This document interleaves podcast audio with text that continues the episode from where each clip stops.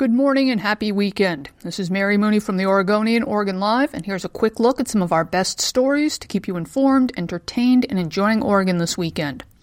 Lots of fun stuff to do this weekend in and around Portland. Disney on Ice is at the Moda Center. It features the fantastic adventures of Disney and Pixar favorites, including Coco, Toy Story, and The Little Mermaid. Tickets range from $25 to $125. Over at the Portland Expo Center, they're having an antique and collectible show.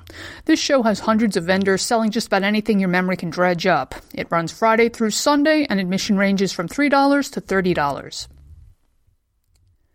If you're looking for something creepy to do this weekend, travel writer Jamie Hale recommends the abandoned military batteries at the mouth of the Columbia River.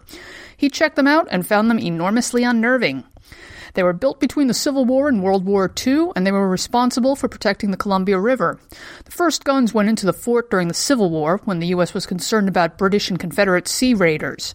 During World War II, the U.S. military constructed new batteries and mounted bigger guns, this time to counter attacks from Japan. These days, they're abandoned, dark, and quite creepy. If you go, Jamie recommends that you bring a flashlight and your courage. Weekend weather's looking quite nice, although kind of chilly overnight. Both Saturday and Sunday will see highs of around 65 and lows in the low 30s, and we'll have plenty of sunshine on both days. For these and more news stories, pick up today's copy of The Oregonian or head to OregonLive.com. We'll be back Monday morning with another flash briefing.